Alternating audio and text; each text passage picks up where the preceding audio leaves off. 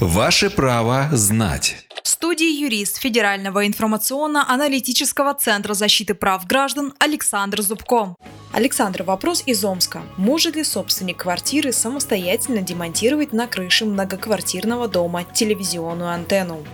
Нет, если коллективная антенна предусмотрена проектом в многоквартирном доме и обслуживает более одной квартиры, то она считается частью общего имущества. Такое правило следует из части 1 статьи 36 Жилищного кодекса. Однако собственник имеет право отказаться от коллективной антенны в рамках общего собрания собственников. Важно отметить, что данное решение приведет к уменьшению общего имущества многоквартирного дома. И здесь необходимо обратить внимание, что после демонтажа антенны в квитанции плату за установленную в доме коллективную антенну управляющая организация должна убрать. Итак, чтобы отказаться от коллективной антенны, вам необходимо провести общее собрание собственников и принять решение о демонтаже общедомовой телевизионной антенны. Решение по данному вопросу принимается единогласно всеми собственниками. Оформить демонтаж антенны и как следствие уменьшения состава общего имущества нужно протоколом общего собрания собственников.